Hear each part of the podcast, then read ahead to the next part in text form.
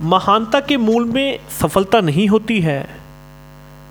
महानता के मूल में सफलता नहीं होती है, बल्कि ऐसे लोग होते हैं जो महान होते हैं। अगर आप करते हो पुरुषार्थ की महत्ता को समझते हुए, अगर आप करते हो पुरुषार्थ की महत्ता को समझते हुए तो आप सफलता हासिल करने में सफल हो जाओगे।